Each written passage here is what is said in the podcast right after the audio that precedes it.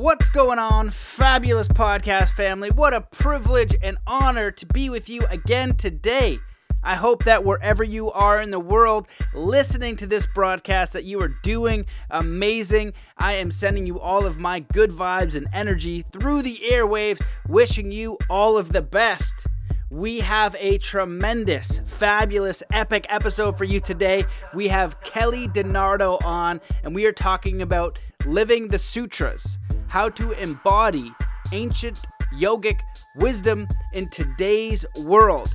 We cover a lot of topics. She is really an expert in this field, and it is a fabulous, fantastic show. I don't think I've ever said fabulous that many times, um, but some of the things we cover are what is a sutra, the eight limbs of yoga, defining Dharma, the work of Patanjali. Um, geez, I'll have her to say. She says it correctly. Patanjali. I think that's what it is. Uh, five ways to treat yourself. Five guidelines for showing up in the world. The last three stages are different depths of meditation and why that is. The Sutra of Cultivating the Opposite, uh, meditation as a tool to train your mind, and so much more. That is literally just the tip of the iceberg. I think I have 50 bullet points on YouTube. Um, and a friendly reminder all the shows are on YouTube. Um, so this is a tremendous episode. I know that you're going to enjoy it. If you like it and you want to spread the vibe, please share it on your Facebook, share it on Instagram, tag me, tag Kelly. Let us know where you're listening. Let us know if you have any questions. We would love to hear from you. Um, if if you want to support the show in other ways, you can also leave a review in iTunes. That is absolutely so helpful. And I want to thank Nathan for leaving this one. And it says transformational shows. Hey, Matt, I've listened to your interviews and got your book. Love what you're sharing. It has helped me with my personal and spiritual development. Keep up the awesome work. Much love, man. Well, thank you, Nathan. I very much appreciate you taking the time out of your day to leave that review. They help immensely, so thank you for that. And the best thing that you can do if you want to support this show is do one kind act in your community, in your life today. Uh, let somebody know you haven't talked to in a while. Just send them a, a kind note. You can pick up a piece of trash, pay it forward. You can say a kind word to someone, let someone in in traffic, get somebody's name when you're getting a coffee or at a restaurant any of those things count. So if you really want to support the show, then that is the absolute best way to do so. I have also opened and announced the Mastermind Body Spirit Academy, where you will be getting exclusive content, interviews, training, Q&A, videos, and so much more. It is kicked off with an amazing 21-day challenge, and there's an amazing community in there right now with tons of good vibes. Everybody supporting each other they're doing amazing work. Um, there's 21 transformational videos that go with with that. So if you're interested in that, check it out at uh, mattbelair.com and then scroll to the academy, or you can go directly by going to bit.ly forward slash mind, body, spirit 21. Um, the last thing to say is that for those of you guys who are interested in coaching and you really are serious about uncovering your life purpose, overcoming limiting beliefs, self sabotage, blocks, and you want to program your and design on purpose your preferred reality mentally, emotionally, spiritually, and in every way. And then also lo- learn the tools for peak performance, law of attraction, and all the systems that actually work to make and live a life that you are passionate about by design and on purpose. Hit me up, mattbelair.com forward slash coaching, and I will happily help you out. So that wraps it up. Let's come into a state of peace and coherence before we get into today's show. Oh, and I also thank you to my patrons. I almost forgot this. Thank you to everybody supporting me on Patreon. And Marilyn Draper, thank you so much for tossing a buck in the bucket. It helps immensely. Go to patreon.com forward slash Matt Belair, put something in there that you won't even think about. It really does help keep the show going. So, all right, let's get into this amazing episode. Wherever you are, just stop what you're doing. Take in a deep breath in through your nose.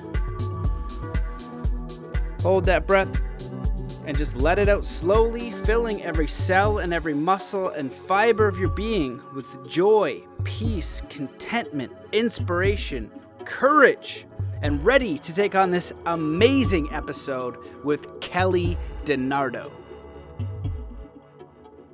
Hello and welcome to the Mastermind, Body, and Spirit Show. I'm your host, Matt Belair. Today's guest is the author of several books, included Gilded Lili, Lili St. Cyr, and the Striptease Mystic. And she is also the owner of Past Tense Yoga Studio in Washington, D.C. Her latest book, Living the Sutras, gives readers a modern, accessible, and personal look at ancient yogic philosophy and the wisdom found within. As a freelance journalist, she specializes in exploration, whether it's internally through yoga and meditation, physically through health and fitness, fitness, culturally and socially through profiles, or the myriad of other ways travel brings all of this together. She has written for O, the Oprah Magazine, Martha Stewart Living, Health, the New York Times, National Geographic Traveler, Glamour, and others. Welcome to the show, Kelly DiNardo. Thank you. Thank you so much for having me. Yeah, I'm so excited to have you on the show. I had a really uh, great time looking at all your work. I say we're kindred spirits. You're traveling the world. You're kind of like, um, you know, mo- I think you said something in your bio where like somebody's going to tell me to get a real job one day, but until then, no. I'm going to keep traveling. I'm going to keep doing yoga. I'm going to keep exploring. Um, I had a chance to look through some of your books, some of the chapters. I really love the outline and the philosophy and the topics you touch, and I think it's so important to bring those ideas into the forefront. It's it's ancient knowledge, it's ancient wisdom for a reason because it can keep continue to uh, be passed down the line but we need like a modern interpretation of it because the times change but the wisdom doesn't. So um, it's a great to have you on the show. Can you give the listeners just a little bit about who you are what your background is and uh, what you're up to today? Yeah, absolutely. Um, so I always knew I wanted to be a writer, and that's what I went to university for to college for. And I was very lucky, got a great job right out of school working for USA Today and USA Weekend magazine. And it was actually there that my yoga practice became much more consistent. I had had this very on again, off again practice for a long time and when I was uh, working there, they had a great gym, and I was training for my first long distance run. And I started going to a yoga class at their gym every week and got very, very consistent in my practice. And actually, staying on the mat for all the reasons people do, um, that was actually one of the reasons my practice really helped me decide to leave my job at USA Today, ironically, and so I left after a few years to freelance. And when I did, um, somebody told me, gave me great advice, and, and said, do something every day to get yourself out of the house. You know, because as freelancers and people who work from home, you can go a little nutty and not see people for far too long. And so I um, I started teaching. I had been certified for a while, so I started teaching step and sculpting classes at Washington Sports Club and Bally's. This is totally aging myself um, while I was also freelancing. And I had a personal yoga practice and was um, studio hopping all over DC. And my my boss at the gym knew this and said, "Well, we're doing a training. Why don't you get certified to to teach yoga here?" So I was freelancing um, for most of my day, but to get out of the house, I was teaching step and sculpting and practicing yoga, and then I started teaching yoga. And this went on for for a few years, and it was probably I want to say 2008, and magazines and journalism were not doing so well. Um, magazines started closing and laying off staff, and everybody was doing more work in house and so there wasn't as much need for freelancers and um, i just i started to panic honestly. I thought oh my god journalism is dying. What am i going to do with my life? And my boyfriend at the time now husband said well if you weren't a journalist what would you do? And i said I would open a yoga studio. And I don't really know where that answer came from. I had never even worked at a yoga studio. So I didn't, I don't know. I don't know where that came from. But um, once the idea sort of popped into my head, I started to look around at my neighborhood differently. And it was less than six months later that I opened Past Tense. So I always joke I had um, two very poor paying jobs to make up one sort of normal paying job. Um, and thankfully, journalism is not dead. It's definitely changed, but it's not dead. And so, um, since then, for the last 10 years, I've been juggling both writing and running the studio. And um, my last book was the first time that both of those worlds kind of came together and collided. I met a wonderful yoga teacher um, in Madison, Wisconsin, where I was living for a little bit, and Amy Pearce Hayden. And uh, we worked on um, the Living the Sutras book together. And so that was that it was really different but fun to have my writing and yoga worlds kind of come together like that. So, yeah. That's awesome. Well, that's yeah. really yeah, I love that story. It's it's funny because I like how you you referenced a few things or like how yoga helped you transition because I feel like a lot of people they get stuck in a in a job that maybe be providing for them but they're not really excited about what they're doing. And the yeah. other thing that you said in there that was subtle and I feel is very important is get out of the house every day so many people their job is in an office it's kind of like a box in a box and i went to yeah. go see uh, Joe Martino from Collective Evolution, and he interviewed me for CETV, and he said something I thought was so funny, and he just goes, "Ah, oh, containers, man." I was like, "What?" He's just like, "All we do is go from container to container," and gave me this five minute spiel about his, um, you know, his anger towards containers, and I just thought it was so funny, but it was so true because you're in the building, then you go in the car, and then you go to this other space, and how often are we getting outside? And just subtle things like that, I feel like are very important just for how you live and yes. and how it might you might not think it's a big deal for like how you make it the next choice but i think that it adds more information than i than people give it credit for in things like a yoga practice to give you that mindset and understanding and, and that stillness to make a choice that might be unsafe that it's not secure that it's not guaranteed and we kind of need that energy and that understanding and at least that place of stillness or something to give us that courage to make that step well I, I don't think until i think both things are necessary right? And until we give ourselves time and space to be quiet we can't really hear what we actually need or want. And at the same time we have to get out of the house and can't just be quiet because we are social beings and we need to be around other people. And i actually think that's one of the things i love most about yoga is that i can be quiet with community. Um, so kind of a two for one.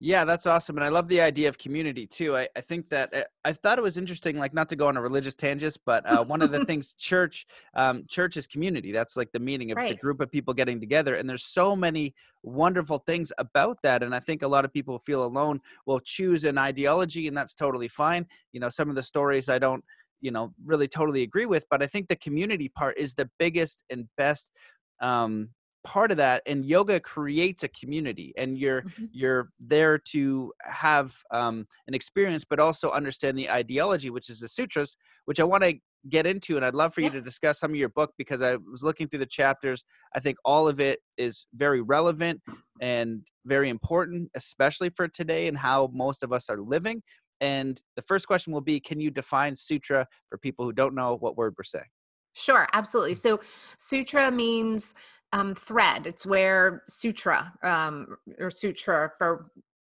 in medical technology, where that word comes from. And so the Yoga Sutras are it's a foundational yogic text that helped define what the Ashtanga or eight limbed yogic system is. And it's written in these short aphorisms or threads of knowledge. And um, it, it, it, it did not it was written by somebody we call Patanjali. We don't know anything about him. It could have been a him, it could have been a group of gurus. We don't know. And he this this text and Patanjali did not create yoga. What they did was codify a system that had been around for a long time. And so um, they did that in in these sutras, in these very short threads of knowledge. Awesome. Great definition. I like it. And if you go through them, it reminds me a little bit because it, it kind of has threads and connections to Buddhism. You know, the Eightfold Path, I think, is really good. I think yeah. it's such a positive and well defined understanding of our bodies, our minds and how we navigate life. So, do you want to talk a little bit about the inspiration of the book and, and maybe some of the chapters or the lessons in there that you feel are most important? Because I think they're all good. Yeah, absolutely. So, the Yoga Sutras is something most people, most yoga teachers study in teacher trainings. Um, again, because it's it's a foundational text of our current system.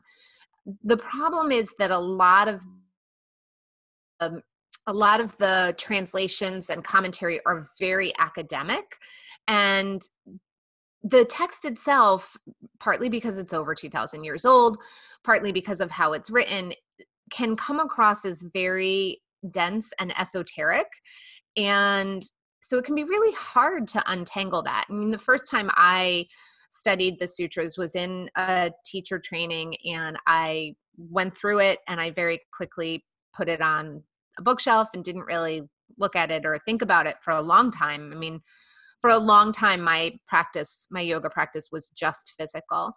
And I had a variety of teachers who were very skilled at weaving in the philosophy into their classes and in Dharma talks over many, many years. And then when we moved to Madison, I had a wonderful teacher there, my now co author, Amy, and she gives these really beautiful Dharma talks and she makes it very relevant to and very modern to what's going on. So it was the first time the Yoga Sutras actually felt accessible to me.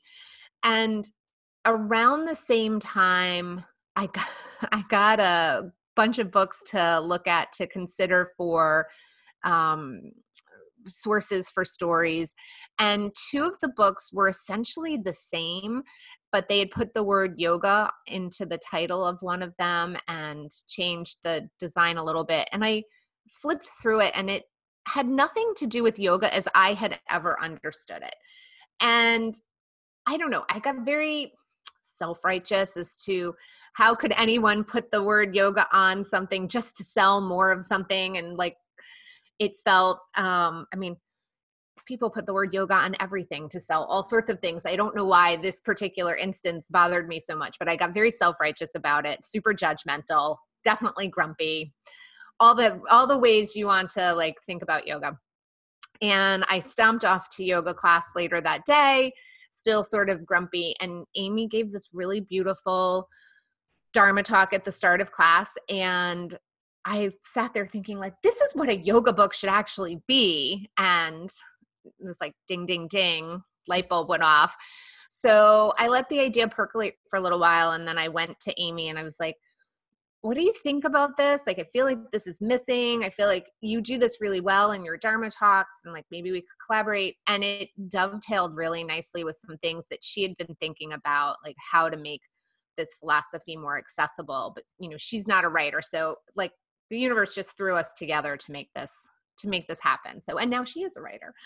Um so yeah so we spent probably six months to a year kind of going through it and trying to figure out how to make it really accessible. And we you know as we would talk about the sutras it was really amazing to me how many of how much of this ancient wisdom has been proven by social science, by psychology, by neuroscience. So a lot of our explanations involve studies. And when we talk about the power of habit, we talk about there's a, a very famous uh, psychological experiment where if I tell you for the next minute you are not allowed to think about a white dog, the only thing you're going to think about is the white dog unless you replace it with something else unless you replace the white dog with a green elephant right? Then maybe you won't think about the white dog. And that's very much uh, a, a topic in the sutras called cultivating the opposite right? Like we can't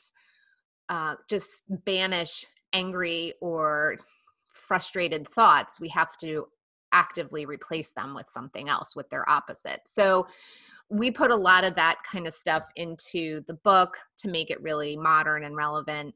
Um, we compared things to different pop culture um, things. Like we talk about everything from the talented Mr. Ripley to Aesop's fables. I think we have a line in there from Fight Club. So um, Dr. Seuss. So we were um, we were just really trying to make this wisdom super modern and super relevant and accessible i think is probably the best word.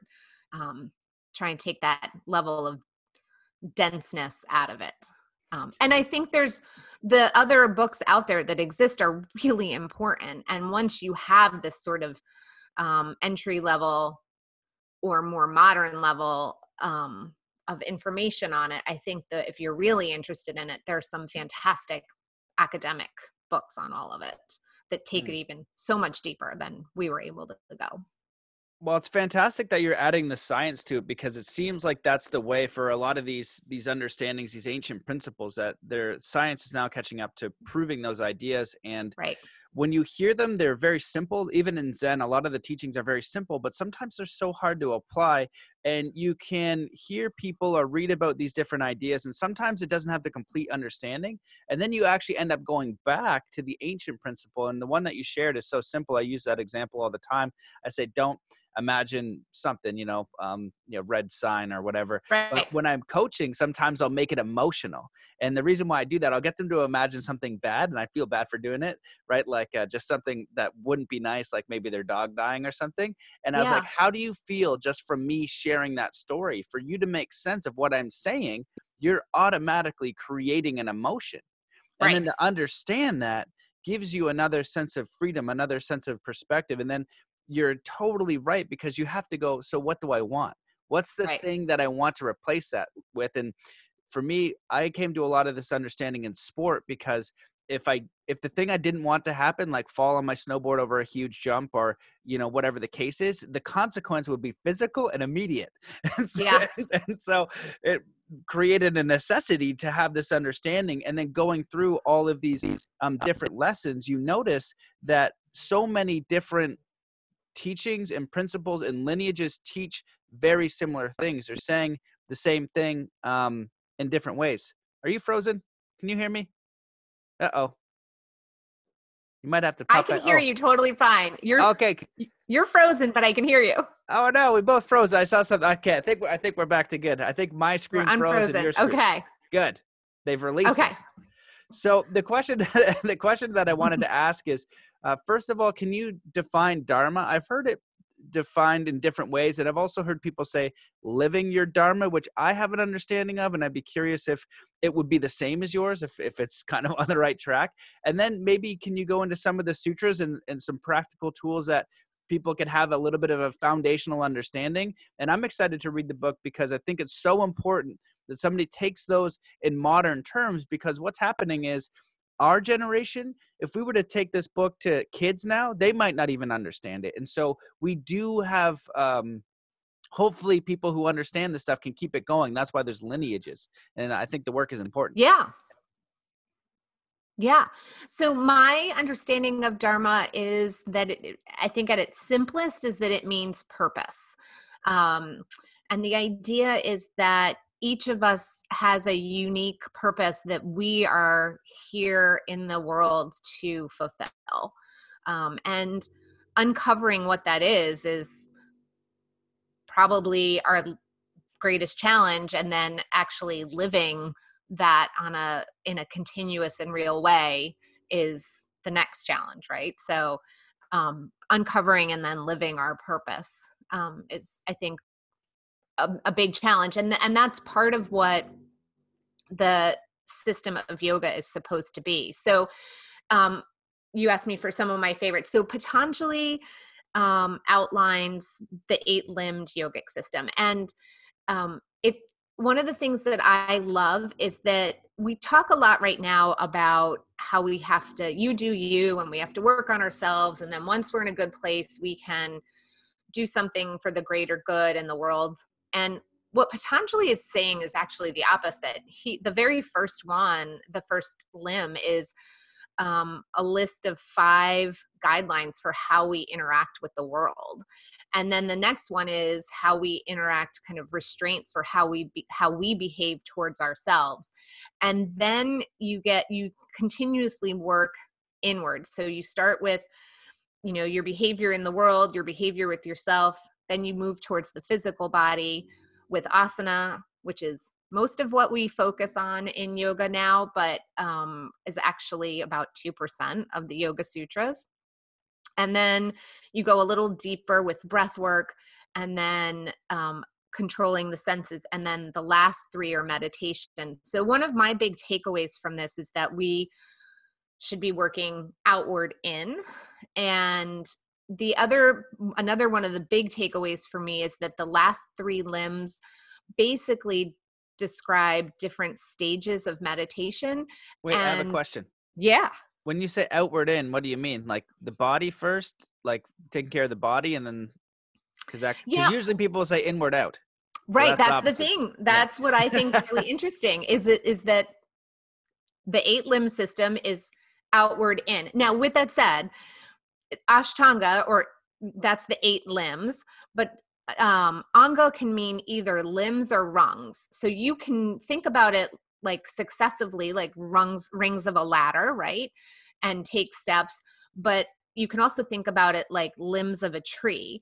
So they grow out simultaneously, maybe just at different speeds. So I don't think what Patanjali is saying is that you have to like get your body in order and then you can do your breath work and then you can do meditation. I think what he's saying is we work on all of these things at the same time and understand that we might that we might be better along or further along in one area than another and one area might need more attention than another but the uh, the way to get the way to get internal the way to get inward and to understand our true nature according to patanjali is to be right with the world to prepare our body and then you start moving inward through the breath and then through the senses and then the mind um, which is the opposite of what we talk about now so Got i it. think that was really interesting um, my other big takeaway from from the sutras is that the last three stages describe different depths of meditation. And so i love the idea that even 2000 years ago the yogis understood that some days you will drop right into meditation and other days you'll be thinking about everything else and really struggling to to sit. And that to me felt very um, permissive right like i could just relax and stop beating myself up about it if um, i wasn't falling into my practice easily so um, those were kind of my big overarching takeaways and then for some specifics um, so, cultivating the opposite that we already talked about is one of my absolute favorite sutras because it is so immediately practical. Um, and the way that I think it's most practical is in terms of how we deal with other people. So, um, if you think about somebody who challenges you or annoys you or frustrates you, you can either continue to think about the negatives that that person brings to your life or you can replace that with some positive so um, the example i often give is uh, I, my mom and i have a what i think is a very typical mother daughter relationship where sometimes it's great and sometimes it's a little more challenging and whenever we are in a challenging place i remind myself that my mom uh, really instilled a love of books and reading in me at a very young age. And she's totally the reason I became a writer, that, that I wanted to do that. And so whenever she's driving me a little nutty, I think, I'm a writer because of my mom. I'm a writer because of my mom. And and so I think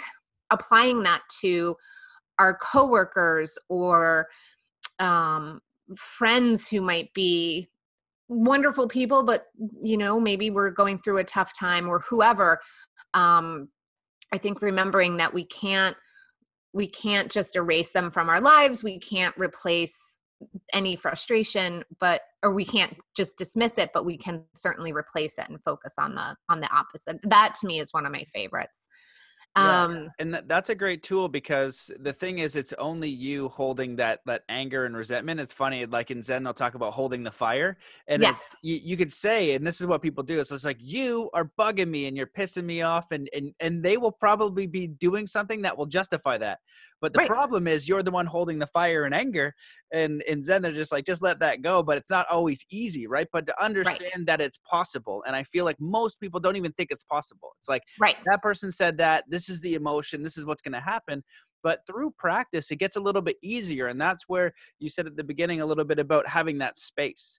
Yes. When you understand that space and you can observe your thoughts a little bit, it doesn't have to be Zen monk yogi mastery. It just needs to have a little bit of um, understanding, a little bit of practice. And you also made a really great point about meditation.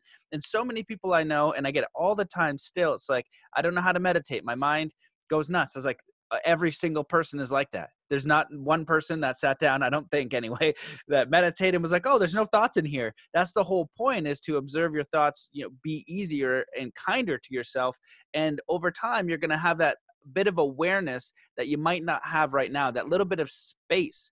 And so it doesn't have to be, you know, you sit down and, and always it's this deep, multi-dimensional experience that can come through time and that would be great. But it's more important to just observe how much of a maniac you are in your mind and yeah. be okay with that. And like, all right. right and as you practice more it'll it'll just become a little bit more clear a little bit more filtered and sometimes you'll get a little bit of a deeper experience yeah.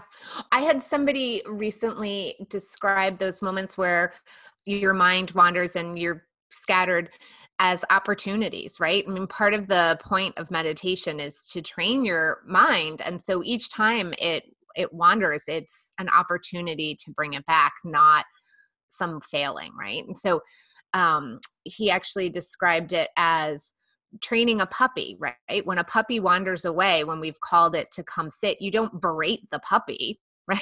so the way you get the puppy to come back is to say, "Good job, good job, buddy. You come on, here's a treat." And so if mm-hmm. we approach our meditation practice like that, it's a much kinder way of dealing with ourselves and the fact that we're just human and our minds are going to wander. well, that's that a, really yeah, that's a really really great analogy because yeah. what it brings up for me is the understanding of that's what we do on a daily life. I know that I do it, and I know that a lot of people that I work with, it seems like a common thing, is that we are very uh, hard on ourselves you know when we come back you know like we're not doing something we're judging something we're comparing something right. we're we're trying to achieve something we're rushing over something and then when it comes back to the mind we are just beating the piss out of the poor dog and it's just like you know it's just this little puppy and somebody on the podcast shared this once and i really love the analogy and it's uh, i think it was adam roa i'm not sure I think it was. Shout out, buddy. Um, to treat yourself, and and it's someone else has said this before too. I'm sure. So like, treat yourself like a little kid because your unconscious mind and your internal dialogue.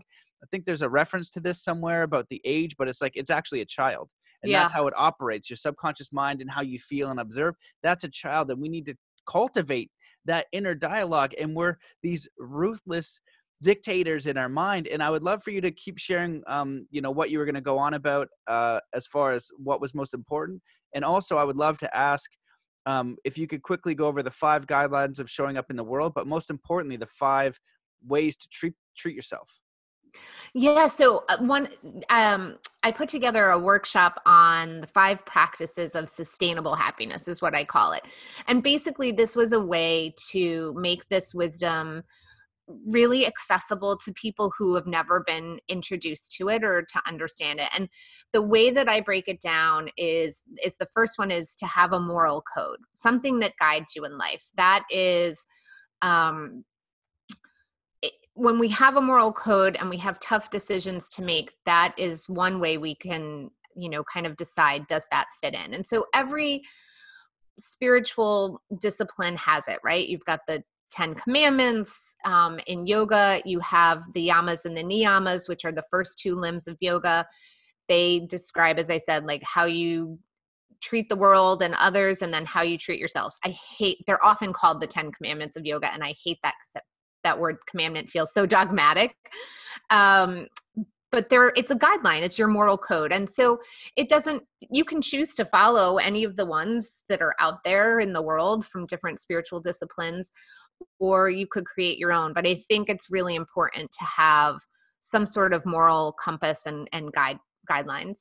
Um, the other let's see what are, this is a good test if i can remember all five um, the other one the second one is to cultivate a gratitude practice um, so often we are focused on what is lacking in our lives and then that creates all sorts of bad behavior like clinging or aversion and um, I think one of the best antidotes to those things is to focus on the abundance in our lives. Again, that's cultivating the opposite. And one of the ways that we can do that is through a gratitude practice. And if a gratitude journal um, is works for you great but i think it can be really simple um, i have a an almost five year old and we don't do bedtime prayers we do bedtime gratitudes. Um, so i think how you have a gratitude practice can be really different. I know people who um, families who at the end of the day everyone texts each other one thing that they're grateful for and it keeps them connected. They have a college age daughter and that keeps them connected with their kid and also sharing you know what what was good in their day. So i think that's another uh, really important practice for um, just kind of general happiness in the world. Um, the third one is um, to cultivate contentment which sounds kind of odd but um, it, it's a really important concept in yoga. And the idea is that so often in life we're chasing happiness. We think um, I will be happy when I get this promotion, when I get married, when I have kids, when I lose 10 pounds, whatever it might be. And the reality is that just pushes happiness off into the future rather than keeping us grounded in the present. And it also, the other thing that often happens is as soon as we reach that goal, whatever it might be, the nature of humanity is that we then set another goal. So we move the guideposts further down the line. So in yoga, the idea is that if we can cultivate contentment in the present, we'll actually discover full joy. Um, and there, there's some science that shows has since shown like actually how to do this one way is to cultivate a gratitude practice which you know so there's a two for one another is um to you know live with purpose which is harder to discover and actually the number one way um, at least according to science is um, through social connection. So the health of your social relationships and your friendships is actually the number one predictor of happiness. Um, so that's a, a really good way to cultivate contentment. Just reach out and hang out with your friends. Um the fourth practice i say is um is just to breathe um, so often we don't even think about our breath until something is wrong with it. And one of the fastest ways you can calm physically calm your body down and settle your mind is to just make your exhale longer than your inhale. So if you inhale for three and exhale for five or six, and you did that for 10 breaths, that's about a minute, um, your whole body will calm down. It, it actually triggers the vagus nerve and the parasympathetic response rate. So that when we're when we're spinning or nervous or anxious, that is the fastest, most immediate thing we can do to start to calm ourselves down. And then the last practice is meditation, which I think is the hardest one. And I think it's also really important for people to know that there are so many different ways and types of meditation that if sitting on a excuse me if sitting on a cushion and counting your breath is not the way for you i mean um, i think walking or gardening can be a meditative practice but when is it that you are in that quiet space where you can kind of find a flow state and go internal whatever that is i think is really important. So those are the those are the five practices that i think are the really big takeaways from all of this. Um, all of those are are so fantastic and one of the things i like you brought up and say and people may be missing is it's a practice. The Yes. ideas for gratitude practice are great. When you are healthy you're probably practicing physical fitness all the time i had a couple people reach out recently and and ask about my physical fitness, you know, and they say, Hey man, like I want to look like you. And I find it interesting because the podcast is on spirituality and mindset. And I get quite a few people in that realm that will ask me about how do I create that body mastery. And one of the things I'll, I'll share is I say, Hey, like this is something that I embody all of the time. I'm Yeah. almost every day doing something physical because it's a part of my life and it's a way of being. So if you can integrate that over time, right, you're going to get a different result. But it's not about uh, three days a week or you know what I'm eating or the supplements. Uh, th- those are all the shiny things. And I feel like even in spirituality and all these other practices like yoga, it's like what are the best yoga pants? What's my right yoga mat? Um, all of the shiny things where it's just like you could do yoga in the dirt with nothing the idea is you got to do the thing that's meat and potatoes. And uh, I don't know why I use that expression, if that even makes any sense, especially for the vegans are losing their mind, especially as like a yoga one. I'll just say, what is it, like uh, yams and peas? I don't know. There you go. Uh, I, was, I was vegetarian for quite some time. Um, probably wasn't a great one. Um, but I think all of those, like what you just shared there, is very simple. It's very grounded. It's understandable. And then it becomes the practice to shift. And it takes a bit of time to experience the result. Just like if you're out of shape and you start to get in shape, just like if you want to learn something, you want to learn guitar, it's going to take some time. You got to practice it. But once you get those that basic knowledge of meditation, cultivating gratitude, contentment, all those things, you're going to have a different experience. You're going to be able to navigate life in a very different way. It's a more empowering way. And so all of that was great. I would love for you to just say whatever if you want to reply to that. But I'd also really love to know um, what it recommends for the internal and how you treat yourself because that was great. And I personally just want to know what the internal is because I don't know it right now. Yeah. um, so you mean the the yamas and the niyamas, the moral code? Um, well, you said it was the five ways to treat yourself. Is that Yeah, what so- the, is that the yeah. same thing? Yeah, that would be the niyamas. So Okay. um oh, this is gonna test me if I can remember them in order. on the spot. I've had that on my podcast too, where like, or someone's interviewed me about Zen athlete, and they're like, "What are the things?" I was like, "Oh crap!" I I- pull up my PDF. I'm like, "Oh wait, hold on one second. I was like, "I should know this off by heart," and I, I think I missed one. I was like, "Whoops." Yeah. Okay. Well, I'm going to give you all 10 of the yamas and the niyamas Oh, because nice. even though the yamas are um, the, the, the outward things, you have to do them for yourself too. So the first one is ahimsa or um, non-harming and non-violence. And, and you can think about this in so many different ways. Um, so there's the very obvious ways of like when we think of violence or harming of um, physical violence, right? But there's a lot of um, much more subtle ways that we hurt each other and ourselves. And I think our inner dialogue is the first one to think about. We were talking about that with meditation, right? Like we would never talk to other people the way we sometimes talk to ourselves.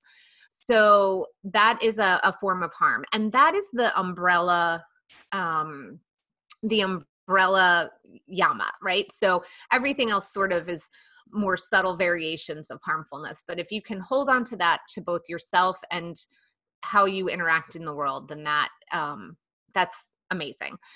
Uh, then so it's ahimsa, and then um, then uh, these might not be in order. Forgive me, yogis. Um, uh, then you have um, satya, which is honesty or truthfulness. Um, and again, I think it's really important that yes, we're not telling blatant lies out in the world, right, to other people, but then are what are we saying to ourselves?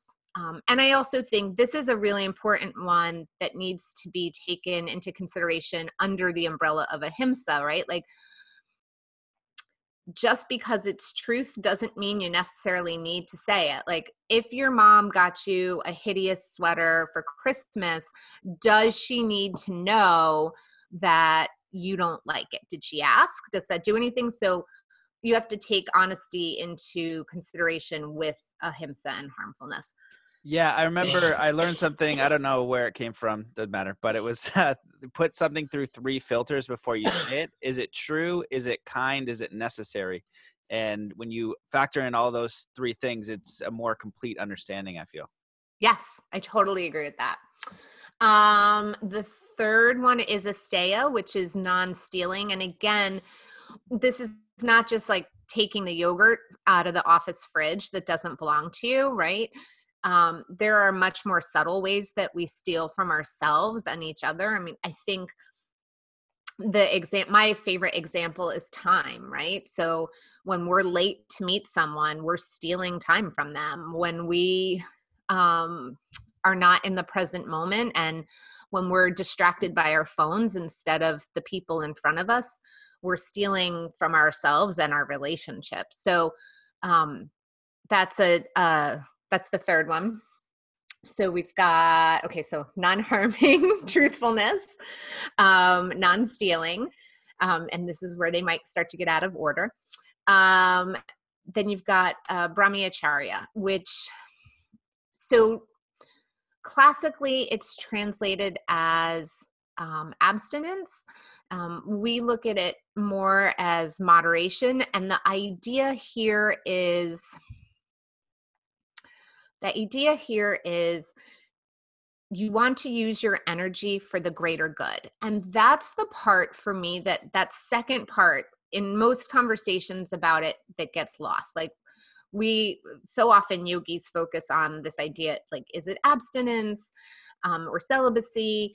Um, is it moderation and how we use our energy? And i think the piece that's missing is that or often left out of the conversation is that the second part of it is for the greater good or to act with the divine in mind. And so I think for me it's this idea that our actions should should hopefully impact the greater good in some way. Um so that's actually become one of my my favorites, right? Like what am I doing today and is it is it for the greater good? The greater good might be my family. The greater good could be my neighborhood um, but am i doing is this thing that i want is this for the greater good in some way? So i think that's been a, a really good guideline for me. I'm blanking on one of them. Okay i'll think of it. One of the guidelines. Um, and then so after you get into the um, the four um, or the five yamas then there are the niyamas. Um, there's saucha which is cleanliness or purity. And this is interesting. It's the only one that actually gets two sutras. Um, and the idea here is that, yes, you should, you know, keep your space clean, your mind clean, your your body clean, but the idea is that you are understanding you're you're burning away and understanding what is toxic so that you can stay away from it and understand i mean i kind of think about it like an internal elimination diet, right? You like purify things so you can understand what it is that's causing you toxicity or causing negativity for you. Um so let's see. Okay, so there's Saucha. And, and, this is and this is where it starts to go the internal ethics, right? Exactly. And I also pu- I pulled up, I googled it for you. So if you need yes. any help, I, I went in there because I was like, I'll I'll find this. But I, I think all of these again are so important. So the first ones you shared were the external ethics. Yep. And then yep. this now we're moving into the internal. Internal, ethics. yeah. Got it. Okay. Yeah. So there's Saucha and then Santosha, which is cultivating contentment, which we've already talked about, right? So um and I think the important thing here with cultivating contentment is that this is a practice to ground you in the present, right? Most, I think, most unhappiness comes from when we're ruminating on the past or we're worrying about the future. And the only thing we can do is be in the present moment, right? The, the past is done, it's gone for. And um, you can't do anything about the future until, until you arrive in that moment. So um, I think that's a really important one. And then the last three I love. They are, um, when taken together, they're called Kriya Yoga or Yoga in Action. And the simplest way to think about it is this is basically the the habit loop or how we change our habits right so tapas is discipline and it actually means fire or to burn and the idea is that we need to be we need to be disciplined that we need to put in the effort and that that is not always easy. And we can't go all out, right? Like so often um when we want to change something, we tend to just go all in. Like if we want to lose 10 pounds, we're going to give up all sugar, all carbs, all alcohol. You last 2 days and that has like just gone thrown out the window. And so this is this you have to think about this as like a slow boil um rather than a full blown uh charring of things so that you give up too quickly and it has to be just enough heat to actually also make you work towards it.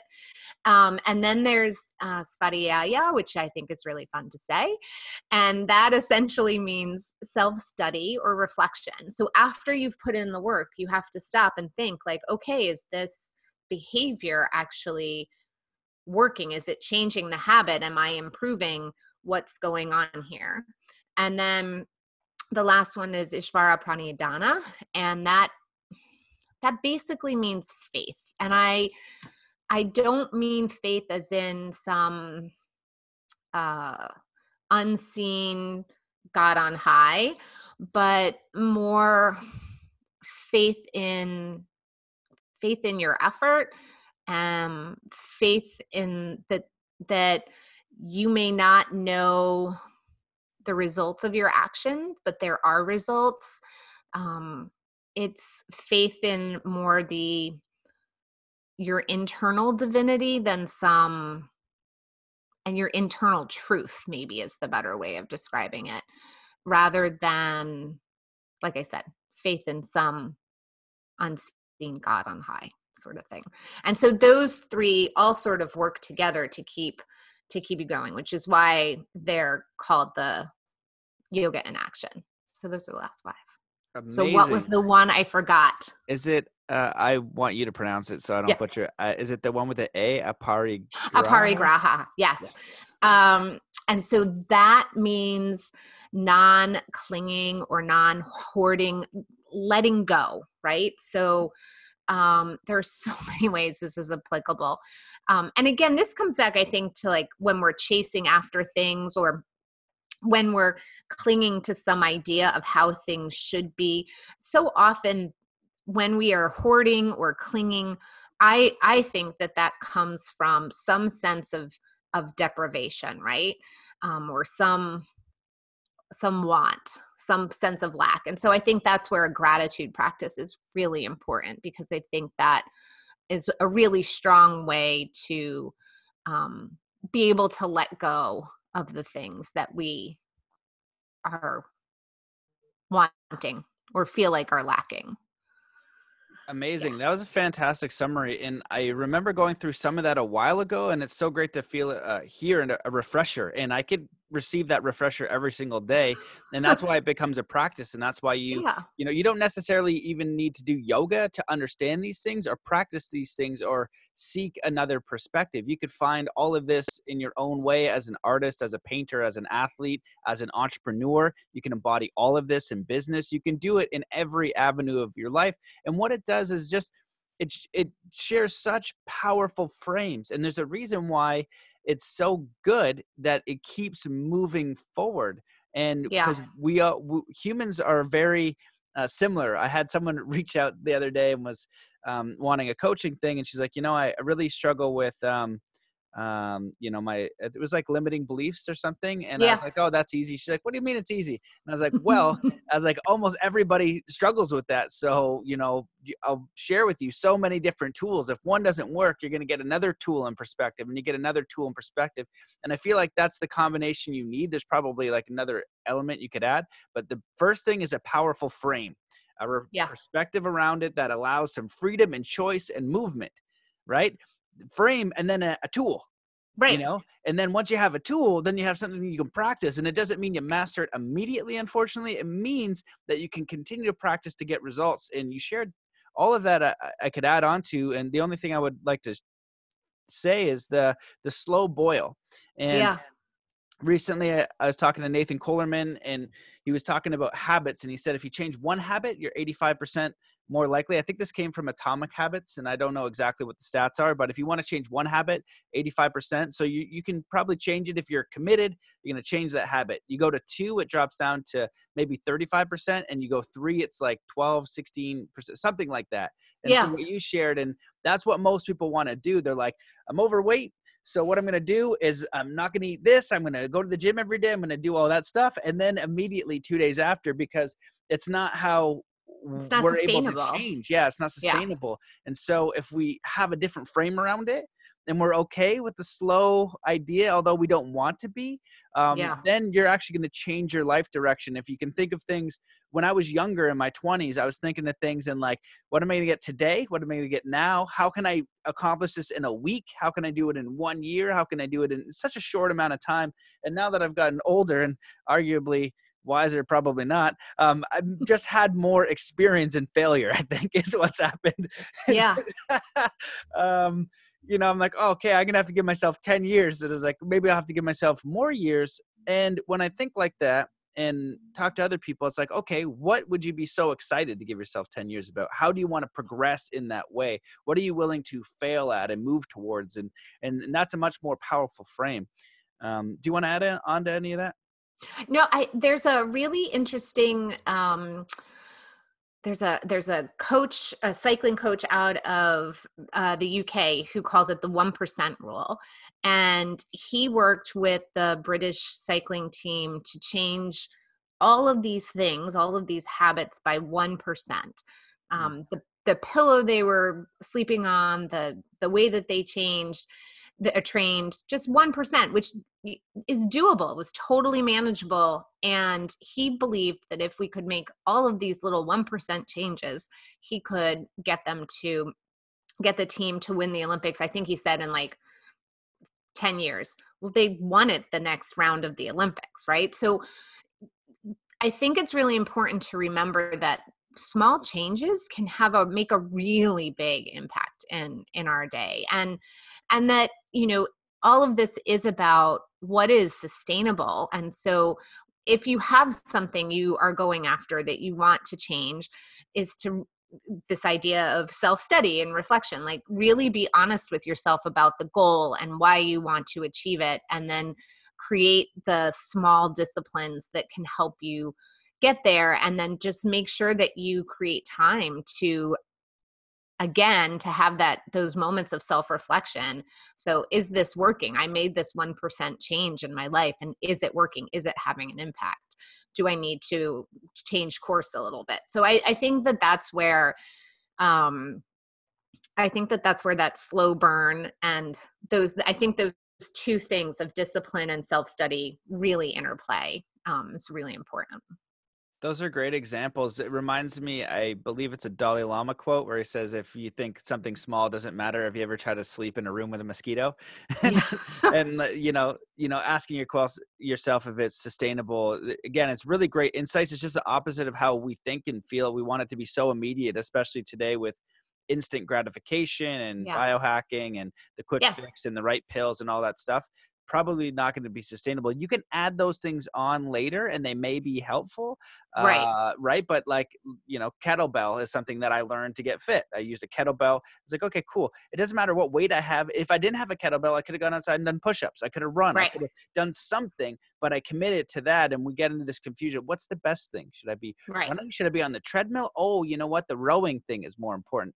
Get yeah. your butt to the gym. Give yourself one simple thing to do you know yeah. that thing and if you'd like to add on add on so find that simple thing and do it over a sustained period of time is is so important so i wanted to thank you for your time because i know we're we're, we're coming up on the hour but i wanted to ask before we go um, I would love your recommendation on the best yoga books or podcasts or resources. I know that you have a podcast, so that's amazing, and and I love the philosophy and you really want to get a person who who knows you know a little bit of like you know what would be your top yoga books you'd recommend for philosophy and going deeper in this ideology and then if someone wants to start a yoga practice do you have advice for what practice there's so many different ones yeah. So, okay, so let's start with the easier question. So, if um somebody wants to start a yoga practice, I I think it's really important to start with a teacher, whether that's um, video that you can see or um, a class in a studio. Most studios have a new student trial of some sort, like 10 class or 10 days for $20, two weeks for $30, something like that. I would 100% take advantage of that um, go to beginner classes and try different instructors. I think there's a huge variety of styles and instructors and i think just try all the different ones and figure out like oh i want to move fast or i want to slow down and then you can start to ask questions like oh are you you know do you focus on alignment or do you focus on flow or do you do a lot of breath work? Do you do a lot of meditation? And just ask. I mean email studios ask them what their specials are ask them um, what they would recommend. You're going to get a lot from that. I mean if a studio is not answering those questions uh, kindly and uh, in a way that you feel welcomed then maybe think about if you even want to try that place out you know? So i would just say experiment would be my my answer. And there are a lot of great um, there are a lot of great online um, classes. So there's a youtube class with a woman yoga with adriene's very popular. I'm a big fan of yogadownload.com um, which is a great subscription based video service um, in terms of the philosophy and other podcasts, I love Yogaland by um, Andrea Ferretti and Jason Crandell, and they tackle everything. They tackle um, asana, they tackle pranayama, they tackle philosophy. Um, and so you can look through there. Um, I really like Radically Loved by with Rosie Acosta. That um, that is all over as well. Like she will have guests on to talk about philosophy and spirituality, but she'll also have people who have nothing to do with yoga on to talk about um, happiness or discipline or grit. She's really fantastic. Um, so those are two of my favorite yoga related ones. Um, I also like uh, 10% happier which is more meditation focused but um, i'm I just love everything Sharon Salzberg does.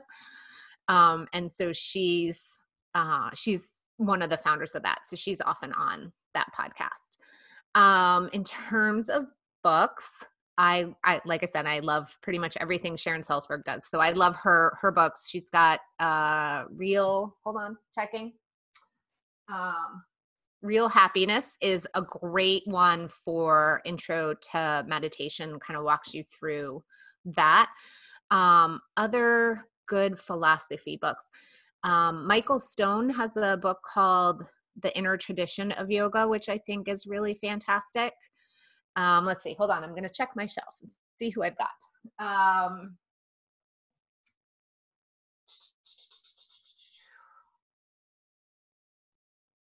ah, um, The Four Desires by Rod Stryker. I highly recommend that. So I would say those would be really, really good places to start. Um, Real Happiness by Sharon Salzberg, Four Desires by Rod Stryker, and what was the third one I just said that I'm now blanking on? Oh, the inner tradition dives? of yoga. Oh, okay. And yeah. what about those are great suggestions and I want to look them up. And I'm curious about what about like the ancient ones? I see like when I go there and I try to find like I read the Bhagavad Gita once and that, yeah. that was that was very dense.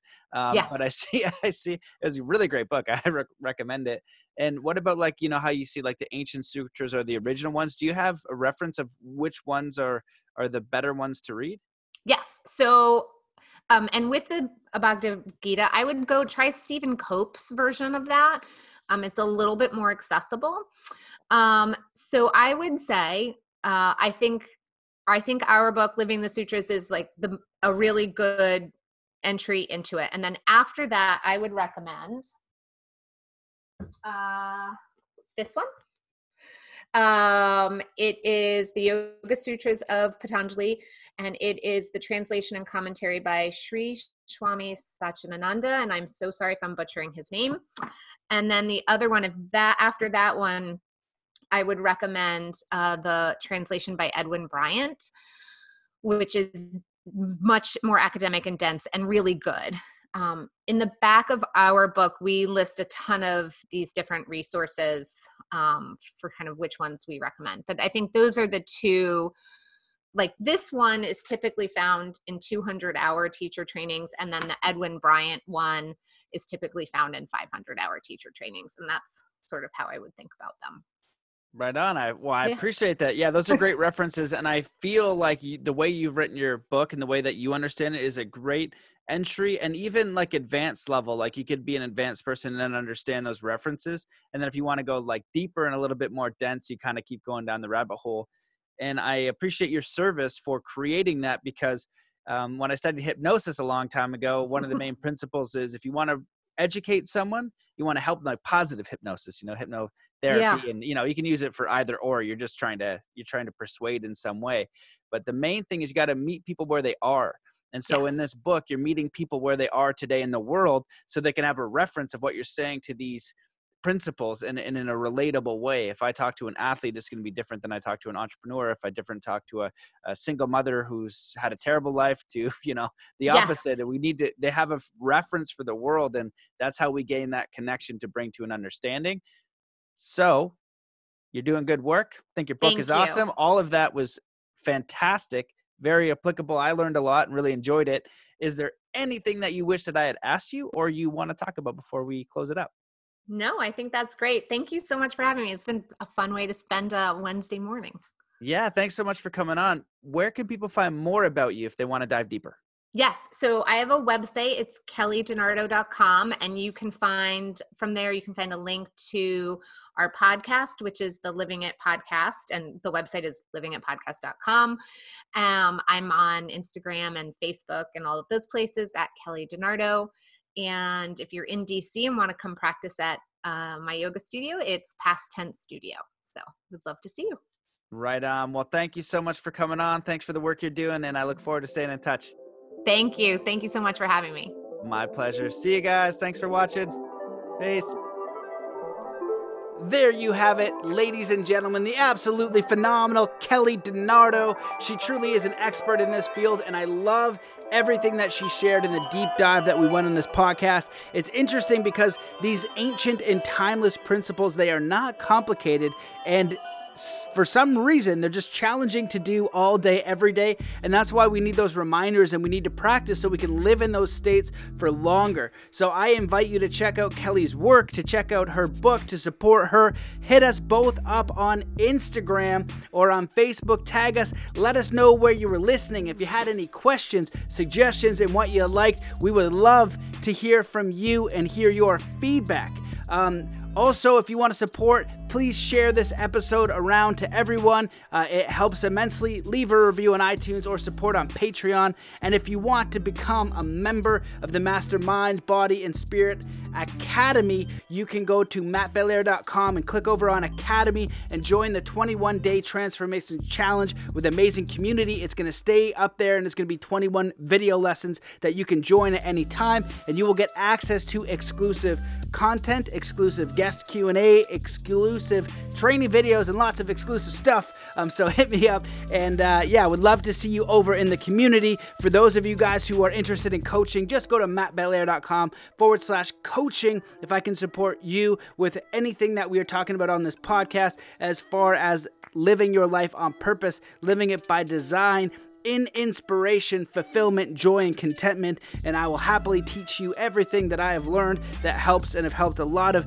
different people really get clear on their vision and how to execute that in their in their daily life. So I think that wraps it up. Thank you guys so much for listening. I truly love and appreciate you. I hope that you are doing well today. Let's end this episode by coming to a state of peace and coherence together. Wherever you are in the world, just stop what you're doing. Take in a deep breath in through your nose. Hold that breath and just let it out slowly, filling every cell, muscle, and fiber of your being with peace, joy, contentment, enthusiasm, inspiration, courage, and ready to take on the rest of the day. So, thank you so much for listening, and I'll see you in the next episode.